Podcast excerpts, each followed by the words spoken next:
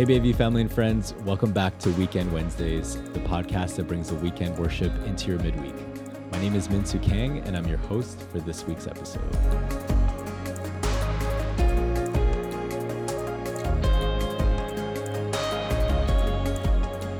Well, on this episode, we have the pleasure of talking with Chantelle Sanderson, who is our very own Pastor Terry's wife. And uh, we sat with her and talked a lot about her experiences around spiritual warfare. Just wanted to give a, a warning, just like a trigger warning a little bit before we get into the episode that we do talk about heavy topics like the occult. And so just wanted to uh, say that if you have young listeners, just be careful to protect their ears on this particular episode. There is some mature content. So just be watchful of that. I hope this episode with Chantelle blesses you. It was such a blessing to interview her and learn from her experiences. Thank you so much for tuning in and enjoy. Well, in studio today, and I say studio, but it's basically Pastor Sean's office, we have Chantelle joining us today. Hello, Chantelle. How are you? Hi, it's good to be here. Uh, what was your day like today? It was a little busy, but it was good. Yeah. Uh, before we started recording, we were just briefly talking about uh, that you just uh, celebrated your one year anniversary here in Bayview. Uh, Yes. so, yeah, congratulations. And it's been such a blessing having you and Terry here. wow, we have been blessed by being here, so it's it's been good. I guess as a disclaimer, I'm kind of going into this little uh, mini interview with you a little blind. I don't know really where I feel like God is going to take this conversation somewhere, and I'm ready to go. But I have a couple questions for you, um, uh, just in regards to the area of and the topic of spiritual warfare. And so, my first question to you is in your life, when did you become aware of the reality of spiritual warfare? And, like, yeah, how did you become aware of that? Sure. There was truly one life changing experience for me, and it Mm. still colors everything that I see and I and I do. I was a teacher at a high school um, outside the city that we were we were in, and they set me on a journey because I literally was only in the classroom for five minutes with them and just taking attendance, just trying to find out who was in the group. They started talking about the witches that they have as friends. And I'm like, hold it, grade seven. Like, you know how you're kind of computing in your head, going, what? Yeah. As it turned out, uh, some of them were red witches, some of them were white witches. I had no idea what they were talking about. Wait, what is I what is that? yes, there's different levels and they represent different Wow. things and they do different kinds of witchcraft. So, anyways, I I said to them, "Listen, girls, I want you to stay away from anything associated with that and avoid those kids in your school for for the time being. Let me do some research and I'll get back to you and then we'll be able to have a better discussion about it." And so, for the next couple of months, as I had time, I was trying to get a better understanding of what was going on in that occultic kind of community, and particularly with the witchcraft. And it was getting close to the end of October, which is so crazy. I hate Halloween. But, Yeah. anyways, there was a girl that came up to me in my school. It was about 45 minutes away. And I'd never talked to her before. And she was a grade 12 student. And uh, it was a big school. So, uh, but I walked outside of my classroom and I had a prep. So I wasn't in a hurry. She was trying to, she wanted to have this conversation with me. I thought, okay, I'll, I'll just roll with it. The next thing I know, I'm embroiled in a conversation about witchcraft again. Wow. And I- it was interesting because I didn't think anything more beyond this is so weird. Again, why does this keep coming up? Mhm.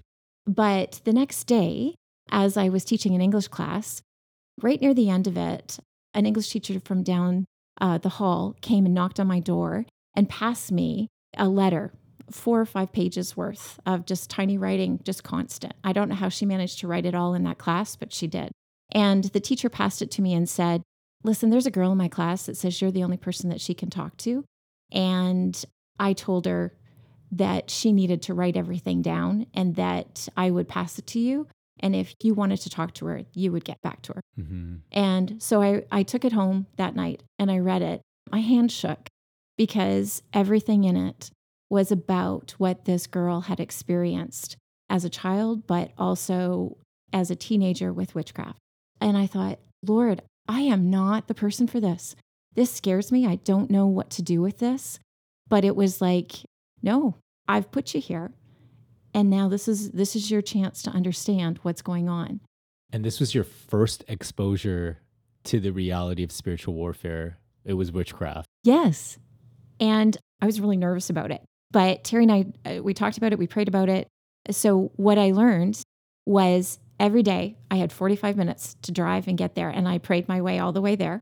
And then I would meet with them. Usually it was almost every day for a set amount of time. And I never knew what I was going to get when I got there. Mhm. You could tell in their eyes where they were at spiritually that day. And what was interesting is that by the time we came back from Christmas, we had worked through some, you know, Bondage Breaker by Neil Anderson and tried to give them some context. But what I found most profound was when I was able to get them some help, I brought in a counselor Hmm. and he was so good about, he just spent an hour with them and really explained the spiritual warfare. And they gave their lives to Jesus Wow. and everything changed. So in this whole experience, um, yeah, I, I don't even know where I would begin and how I would like respond to it. Uh, but you know, in your experience with it, in your um, walking and journeying with these girls, how did you then see God moving in this situation? There were three Christian teachers at the school. And at the beginning of the school year, there was a group of Christian students. And never before had that happened. But they came to each of us and they said, We want to meet every day at lunch and we want to pray. And it was a group of 30, 40 kids. And they met every single day. And they just rotated between our classrooms. And the interesting thing for me was that at the beginning of the year when those when I first started to meet with the girls that were struggling with the with witchcraft there was already a group of them that were praying for those girls. And I sat there eating my lunch as we you know as we prayed. And those that's what that's who they were praying for. And I remember going I never said anything. Like uh, how do they know? And but they knew they knew those girls and they knew God had placed it on their hearts to pray. And they were praying for the entire school. Second thing, there were people from my own church that I didn't know were doing a prayer walk around the town that my that this particular school was in. And as they did that, uh, and they had been doing it for a number of months. And what I found absolutely fascinating is that I know without a shadow of a doubt that those two groups had an incredible impact on how that year went down and how those girls came out of witchcraft and came to Jesus. So you mentioned that it took a 45 minute drive uh, from your house to the school and how during that time you would just pray and prepare yourself. And so um, going back to our theme in this sermon series, I feel like that was sort of like a time where you're putting on the armor of God. And so my question to you would be, what sort of armor were you putting on yourself? And were, did you notice a difference when you were going to the school without putting it on and the times that you did put it on? Was there a difference? Yeah, that was a really important thing for me to be able to do. And I was really grateful for the 45 minutes. One of the things that I did is I would make sure that I had some scripture that I could be thinking about in my head for the drive. But also, it was just trying to break off stuff in my own life so that I could be present and just really have discernment Mm-hmm. because I never knew exactly quite what to do because I was new at it and it felt foreign and it felt scary. So a lot of it was praying for courage. And one of my favorite verses has always been Joshua 1 9. And it's be strong and courageous. Don't be afraid or discouraged, for the Lord your God goes with you wherever you go. That was a powerful verse for me because I'm like, no, I need to know what the truth is. The truth Mhm. is that God has put this in my path.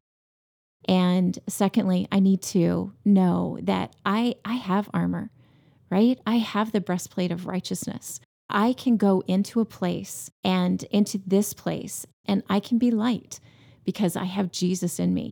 And that is protection. So those were important pieces for me to be able to do. And what's interesting is that so the 45 minutes on the way home, I used to praise for the things that I had gone well with the girls and students, but it was also a time to break off stuff Mm-hmm. because I think we forget that we bump up against the demonic every single day. Wow, yeah. And people that, you know, we're walking past, we don't know the things that they have stuck to them because of just hard things in their life. And I think we just need to be aware. I needed to learn that I can break that off. We have been given the authority by Jesus on the cross. We can break it off in the name of Jesus and by the blood of the Lamb.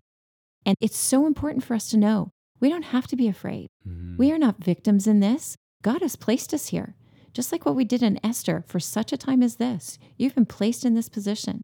And so, if we recognize that, that goes a long way to uh, helping us with our armor, but also in helping us know how to break off things that could distract us or pull us away from what God's called us to do. Oh yeah, if I was in your experience, I would be driving home with just blasting worship music and just breaking all that off. I had one final question for you. I feel like this was sort of like jumping into the deep end spiritual warfare wise as your first experience. This is like it's it's insane to me that this was the beginning for you, but what a beginning. And so I guess my final question to you would be how did this experience prepare you for future encounters with spiritual warfare because it's all around us and so with this being such a deep experience how's that prepped you for the future I think that too many times, and I include myself in this, we are naive and we don't want to think about it. We think about those kind of demonic and spiritual things as being something of the movies, something in science fiction. And I really do believe Satan has done a very good job in making sure that that stays as something that is not as real as what it is. But so many people that I have met have had very, very difficult experiences and particularly occultic. And I don't even think that we understand fully what kind of occult activities touch us, right? It can be what we read, it can be what we see, it can be what we hear music, videos, video games, material. Like it, people bump up against it and don't recognize it. And I just think that I needed to be so much more aware of my surroundings, of the people in my surroundings, and to be asking for discernment always. And so I think that that was just such a big lesson for me. And this is where like it's more it's like how did that prep you I think that it prepared me for spiritual warfare with my kids, in my family. The enemy hates families and hates that we protect our kids. And it turned me into a full on mama bear before I was even a mama bear. And I needed that. I needed to understand how strongly they come after our children and our teenagers and how effective the enemy is at telling lies and changing people's identities and changing people's destiny. But it also changed me because it made me understand the power of prayer and that our prayers do affect change. I'll digress for just a moment to mention that this girl's aunt had prayed over her that she would become a witch. But her grandmother was a godly woman and had prayed that she would follow Jesus. wow And it was so interesting to see which one won out because God wins. The prayers of godly mums, dads, grandmas, grandpas, friends, family have an effect. And I needed to see that. I needed to know that.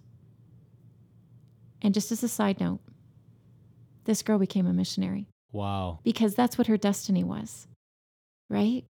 She was destined to be a strong, spiritual woman and use it for good. wow And by the time she had experienced the transformation, she was well on her way to fulfilling God's destiny for her. praise god wow so you mentioned uh, that uh, the armor of god that you really resonated with was the breastplate of righteousness and also i heard a little bit of, of the uh, the belt of truth in sort of your testimony as well Mhm. for our listeners, I think it could kind of be a foreign thing. Like, yeah, there's this armor, but sort of like, how do you put it on? How do you utilize it? And so, sort of a question on your experience. How did you do that? Sure. Um, I would like to say that I have a really good answer for that. Um, But I was just so nervous about every day that I walked in there that literally it was just a free for all in the car. and so there was nobody. I was driving through the countryside, so it was great because I could talk and and cry and do whatever I needed to in order to get there. Mhm. I don't want to present like I have answers on that. I just know that there were things that I had to hold on to at that Mhm. time. Yeah. And part of it was identity. So the belt of truth really was helpful for me.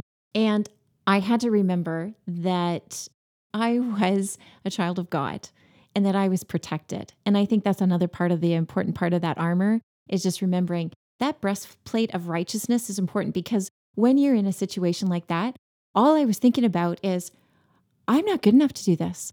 Like, I don't feel like spiritually I'm in a place where, uh, like, I should be given responsibility to help with somebody's life here. And so, when you can hold on to that breastplate of righteousness and go, okay, when God looks at me, he's seeing Jesus. I am covered in the picture of Jesus. And so, just walk in with that assurance. And there was something really helpful and powerful for that for me. Absolutely. And yeah, I just, I, what I'm thankful in your response is there's so many things that we can utilize. And, and I love that we're talking about this in the church, in the sermon series. There's so many pieces of armor that we could take advantage of and utilize in our lives. And we're all kind of like stumbling through that and asking God, hey, prepare me with truth, you know, guard my heart. And I'm sure we're going to learn about more and more armor pieces as we go on in the sermon series. But I just love your response because it feels accessible. Like we're all there. We're all sort of stumbling through it. And God will use these prayers, these countryside screaming in your car worship music prayers. he will use that to guard you and help you on your way forward. Yeah.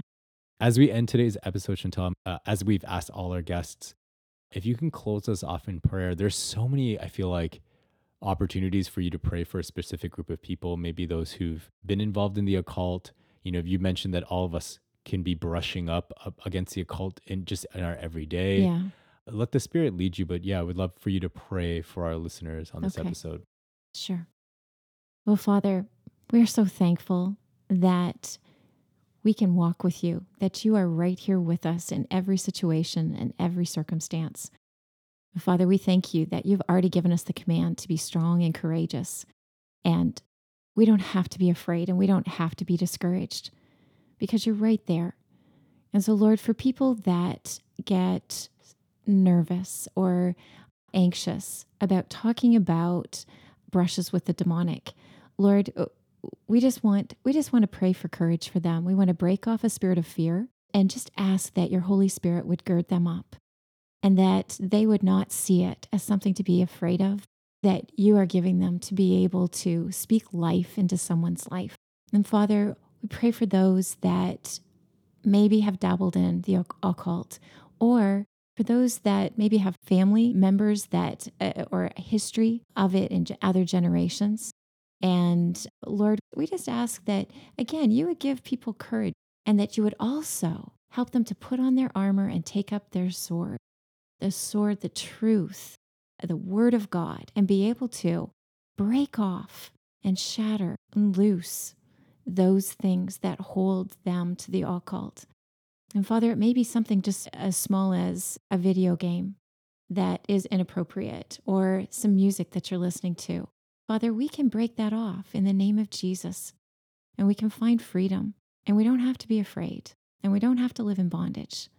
And so, Lord, we ask now you would give us a new sense of who you are, new insights, and just that assurance that when we put on our armor, when we remember who we are, when we remember that we are children of you, when we remember that we can go with words of peace and words of light and speak your words to other people, Lord, that there is a powerful impact that that has.